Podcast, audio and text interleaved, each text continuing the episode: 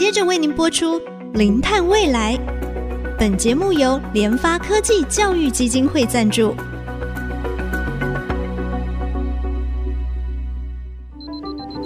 前瞻能源新方向，以科学与科技迈向近零碳排，智慧永续，与您一同开创零碳未来。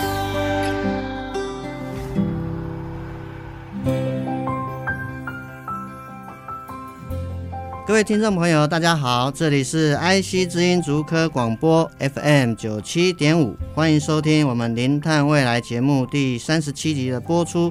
我是主持人贾欣欣。最近国际能源总署 IEA 哈，在六月三十号有发布一个核能和安全的能源转型。或者是说，我们在 IPCC 的第六份评估报告，其实也都告诉我们在做能源转型的过程当中，当然风能、太阳能其实是很重要的一个发展趋势。但是作为一个机载的一个电力的需求来看的话，风能、太阳能其实它又不能稳定二十四小时不间断的这个供电哦。所以呢，怎么样提供一个比较好，并且在能源过渡过程当中，能够提供一个可持续、整个洁净能源系统来讲的话。似乎看起来，科学家告诉我们，如果缺少核能这一块，好像是会比较困难。当然，其实我们从最近整个时事，俄乌的战争，哈，俄国呢切断天然气的一个供应之下，让欧洲哈许多国家面临的新的能源危机啊。那当然，其中一个好榜样哈，德国其实他们也宣布哦，说其实今年冬天他们可能会因为这样子造成供电的危机哦，也发布了可能。原先要停止的这个两部核电厂，可能要保留下来哈，保留下来。当然呢，他们也承诺啊，德国终止核能的这个承诺，他们不变，保留两座核电厂，其实是为了要因应今年俄乌战争，天然气的来源可能会被切断这样的一个危机哦。所以德国他们有做了这样的一个表示。其实韩国。日本等等，其实也都说明，就是说未来考虑新的核能的发展，可能是一个选项之一啊。所以呢，我们今天非常高兴邀请我们的来宾，清华大学原子科学院特聘教授李敏啊，李老师啊，李老师你好，主持人好，各位听众朋友大家好，是老师好。我想就是说，在再生能源哈，它有非常多的可能性哦，风能、太阳能、地热能啊，或者是生殖能、水利也是一个。核能其实也是一种选项，那当然未来比如说这种氢能等等都各方面哈都可能是一个组合了。那我想就是说，先前啊老师跟我们的听众稍微分享一下，就是说，哎，到底什么是绿色能源？因为这个字很多啊，到底什么是绿色能源？这是很好的一个问题哈，Green Energy。那曾经有一个问题，请问再生能源真的绿吗？那什么叫绿？我的一个想法，我的一个认知是对环境的影响比较小，就叫绿吧，是对不对？是。可是如果你去看看再生能源，当你去看到余温上面一大堆太阳能板，你会不会想到说，这个太阳能板盖在那里，它会影响到余温底下的生态系统，因为它阳光变少了。那请问那是绿吗？那你今天走到海里面，你看到这整个海面上都是风机。那你认为它绿吗？那请问它施工的时候对环境造成多大的影响？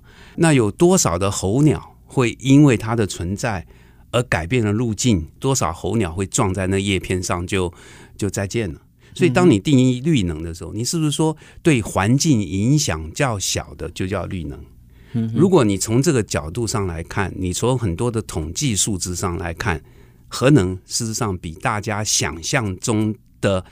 太阳能、风力还要来的绿，我指的是说它对环境的影响是啊。那提到说，譬如讲，我今天盖一个风力发电，一百公尺长的叶片，那个地基下去可能也是几百公尺深。请问那些生产的过程会造过造成多大的污染？你太阳能光电板看起来很漂亮，可是你有没有想到那些太阳能光电池生产的时候需要的一些原料，需要的原料，而且造成的污染？你把这些东西全部想在一起，所以当你定义 green energy 的时候，你真的要想一想你在说什么好、嗯，所以真的核能来讲啊，当然我是学核能的。你说老王卖瓜，你一定说他好啊。核能运转到现在已经四五十年了，有很多很具体的数字摆在那地方。你风力发电也运转了一段时间，你拿出来比较嘛，你就有一个客观的一个数字嘛。刚刚主持人有提到另外一个很好的东西，大家也很喜欢的，叫做氢能，有没有？对，各位，氢能不是能源。氢是能源的载体，你不可能从地底下挖出氢气来，所以氢是一个能源的载体。所以当你要用氢能的时候，你一定要先问一个问题：你的氢气从哪来？我可以把这个石油里面的氢气把它拖出来，OK，嗯哼，对不对？那我可以用石油、用煤来发电，发完电我把水电解。我可以用再生能源发电，发完电之后把电解水。呃，我也可以用核能发完电，把它电解成水。所以氢有颜色，对，所以说灰氢，氢有绿氢，绿氢就是用再生能源发的电产生的氢，还有黑氢，就是你用你用这化石燃料产生的氢，你还有灰氢。什么叫灰氢呢？就是你用化石燃料来发电产生氢气，可是你执行了碳回收。嗯哼，好，所以我们在考虑能源的时候是一个全方位的事情。所以我觉得这个能源的一些一些优劣哈。要就事论事，嗯哼，就数据来谈，而不是你个人的一个喜好，而不是你个人的一个畏惧。所以那这样讲，就是说某种程度上你要相信专业，或者是说有时候其实发现一些议题啊，就是说我们主观上面其实已经有一些见解，根深蒂固，就认为它不好。老师，我也可能就问一比较直接的问题了，就是说，哎，那么像这个核电的发展过程当中的话。废料和废料的问题，我想也是一个大家会比较抗胜的。那这个是不是也让老师就透过您的专业哈，让我们可以对这个问题有正确的一个认知？关于核废料的问题，核废料如果我们从处理的所需要的时间轴来看，嗯哼，好，有两个，一个叫做低阶核废料，还有一个叫高阶核废料。它的差异在哪里呢？那低阶核废料就是你在核能电厂运转的时候会产生一些带辐射的废弃物，那个量相对来讲比较大，好，相对来讲它的辐射的强度比较低，然后它的核种的半衰期也比较短。所以那种东西呢，因为你担心它散到环境之中去，跟人做了接触之后会造成伤害，或者回到食物链，所以你会把它集中在一起，把它缩小体积，然后找一个设施把它摆在里面，然后那个设施呢，基本上让它主角跟环境的接触，那个叫低阶核废料。嗯哼，好，那种核废料相对来讲处理起来，因为它只需要。几百年的时间，你说几百年很长哦。其实从地质的角度上来看，几百年也不一点都不长哈。那这是一种。那还有一个是比较麻烦的，就是使用过的核燃料。哦，就是燃料棒。燃料棒，燃料棒里面它的辐射非常强。再来呢，它的核种的半衰期都非常长。嗯哼。长到几万年甚至上万年的哈，这样十几万年都有。那些东西呢，你要需要比较长久的时间的照顾。再来，我使用过的核燃料，如果你仔细去看，里面有百分之九十的东西还可以再用。哦，你可以把它做完分离之后，把真正的废弃物跟可以用的东西分开来，把可以用的再拿去用。用在哪里呢？还是一样核能发电。嗯嗯嗯。好，你可以做再处理。是。好，那如果你做再处理，你就可以大幅度的缩小。你的这个所谓的这些长半衰期、高辐射的量，好，这是在在处理。那可是有些国家讲，呃，这再处理啊很麻烦，啊啊很贵，而且很重要一件事情，再处理的技术非常的敏感。什么叫敏感？就是它可能会产生一些物质做原子弹哦，好，所以非常敏感。所以世界上对于这个再处理的技术是管制的。非常严格的管制的，呃，大家会觉得很麻烦，所以有些国家就说了，哎呀，那么麻烦，我那个可以用东西我也不要了，我就把它埋了。OK，、uh -huh, 瑞典、uh -huh. 芬兰，那你说台湾埋了，省得麻烦。好，好，下一个问题是什么？要埋你埋埋埋埋埋在哪里嘛？对不对？那埋在哪里呢？你就说，OK，我现在要跟外界环境做隔绝，所以我要找一种地质的结构，它是稳定的，比较稳定，它是不透水的。嗯哼，OK，它有一些特质，所以我把那东西埋下去之后呢，我再把它封起来。封起来之后，我可以在旁边填一种矿物质，它遇到水之后会膨胀，哦、所以里面东西就不会出来。保护它。那我挖多深呢？四百米够不够？啊，五百米够不够？啊，现在全是在设计这种东西。美国的 Yucca Mountain 就是这个概念。嗯、我核燃料里面有用东西，我不要了，买了，啊，就四五百公尺深。所以你可以想象，在四五百公尺深的地方呢，我去做挖一个大的空间出来。把这些东西摆进去排好，然后再回填土，再把它上面封起来。上面看得到看不到？看不到，看不到，全部都在下面。嗯嗯、然后再做很多的监测。有人讲了，嘿嘿，大哥，那可以保持几万年吗？那几万年之后，地球变动之后，有我们的后代子孙，有人把它挖开来了，那请问会造成什么后果？嗯那这种问题我没有答案。好，对，现在就是争议上是这一点是比较，对，只是大家会误解，就是说，啊、那核废它就是好没有做完全的封存。虽然我你可以，我可以相信你一百年是安全的，可是一万年之后的孙子会不会是不安全的？长子就是一个问题，还有一个技术，五百公尺是够够不够深？两千公尺够不够深？嗯哼，拜托，你可以挖两千公尺深，然后底下弄一个结构吗？不太可能。现在，嗯，我打油井可以打我多少公尺深？我油井打下去有几千公尺深。我可以用钻井的技术把它打下去，然后把核废料呢包装之后摆下去，两三千公尺深。嗯，OK，，这技术存在不存在？存在。那它还有一个好处，不在任何家人人家的门口。为什么？我跑到海上打一个洞，请问？我离离你离你陆地有有二十公里远，我打一个洞，请问离谁家近？是，你可以在海上造风车，你都说啊哈哈，我不关心的生态。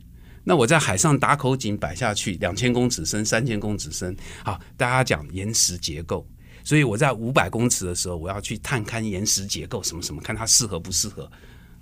我被告知，到了一两千公尺的时候，岩石没有结构问题。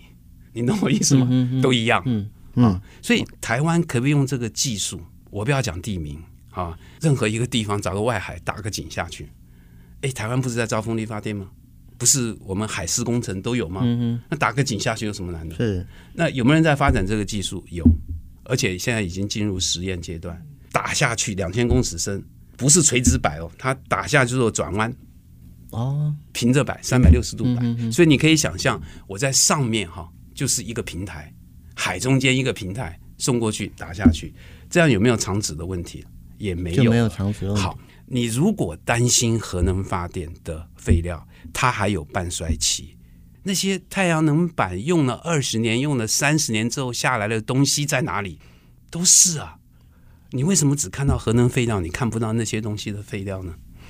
所以我想就是说哈，我们很高兴也借着邀请清大的呃原子科学院的特聘老师哈李敏老师啊，从正确的科学上的认知啊，让我们去理解这个问题，而不是就是说已经印象在我们印象当中非常深刻的，可能有一些是不完全是正确的这样的一个误解哦。那我想其实，在能源确实，我觉得老师刚刚提到能源有各种不同形式的选择，我想这是第一个。第二个呢，那当然如果我们去根据美国的环保署啊。他们对绿色能源的定义，也就是说，绿色能源它代表是对环境能够提供最大效益的可再生的一些能源，而且当然对环境的冲击，任我想任何的开发、任何的使用都对环境会有冲击跟影响哦，大跟小。所以呢，在这个冲击影响最小的程度之下，但是我们能够对环境提供最大效应的，那我们休息一下哈，待会再回到我们节目的现场。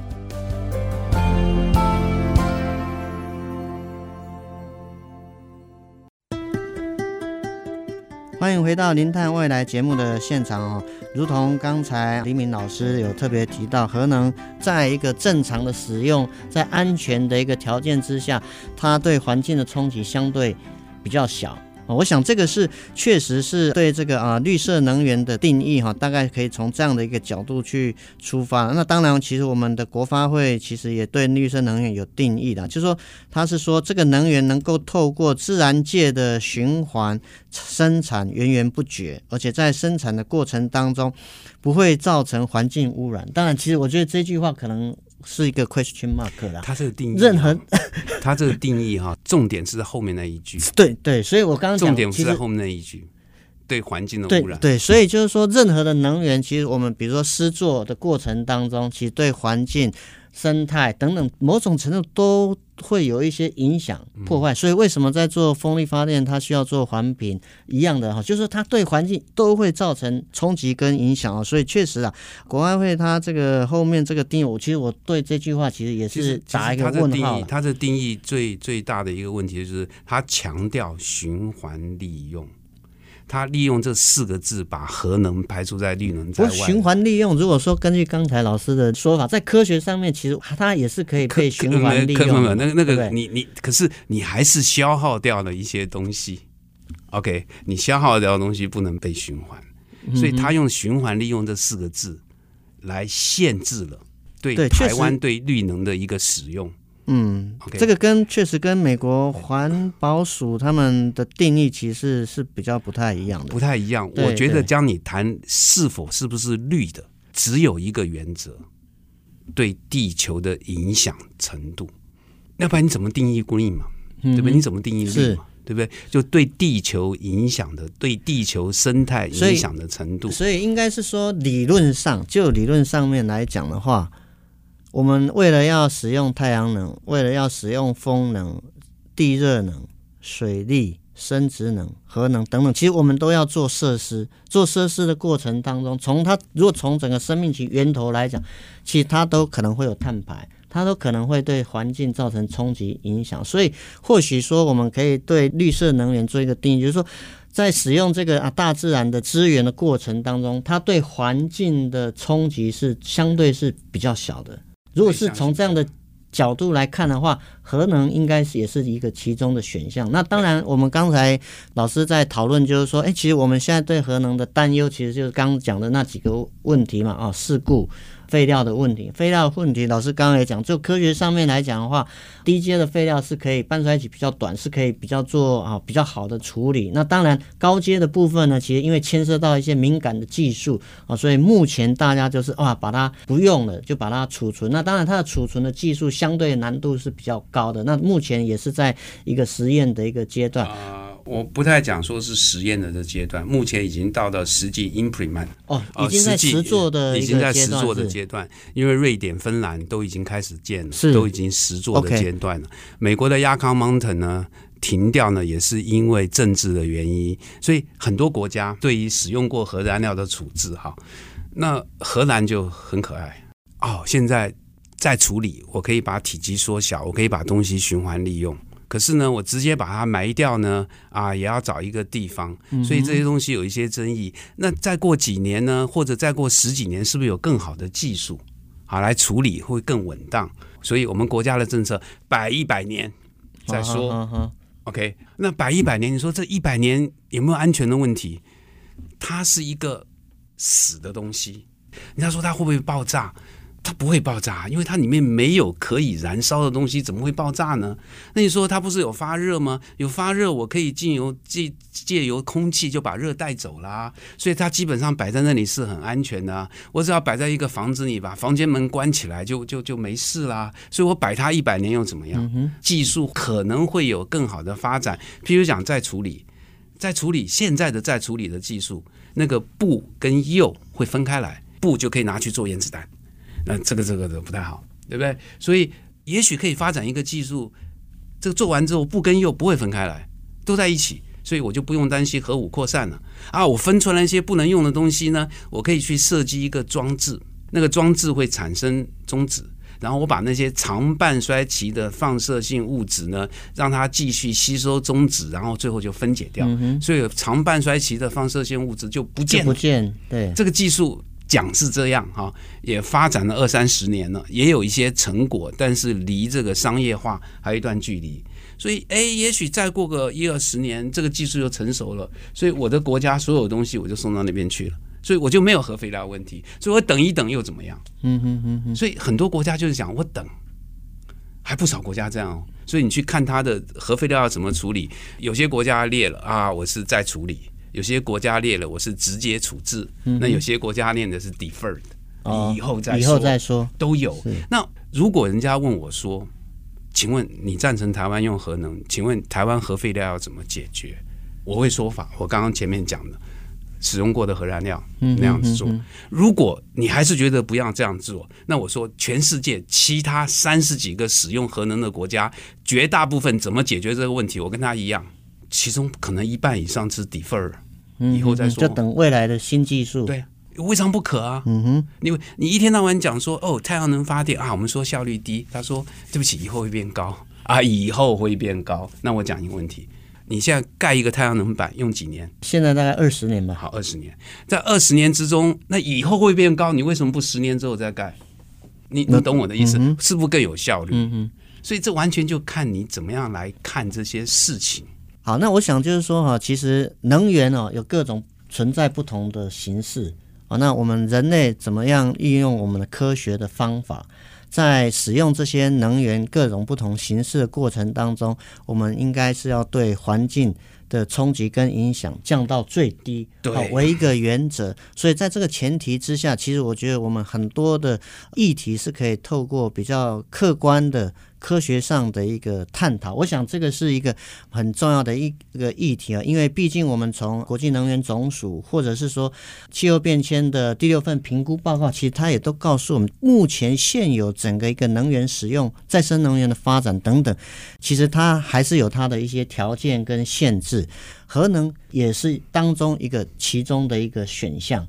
哦，所以我想这个是我们今天非常高兴哦，邀请到清华大学的李敏李老师来跟我们分享啊，就是说从这个科学上正确的一个认知，其实我们在处理这些核子的废料的问题等等，其实目前科学上其实是已经有一些解决的一个技术，也有解决的一个方案啊。今天节目呢就进行到这边哈，那我们的节目呢其实也在这个 Apple Podcast 的 Google Podcast 还有 KKBox 都有上线哈，欢迎我们的听众朋友搜寻零碳未来啊，是个。关键字，并且按下订阅，才不会错过我们每一集精彩的节目。我们下次同一时间再会。好，谢谢主持人，谢谢各位。谢谢。本节目由联发科技教育基金会赞助播出。联发科技教育基金会邀您一起响应净零碳排，以知识驱动更好的未来。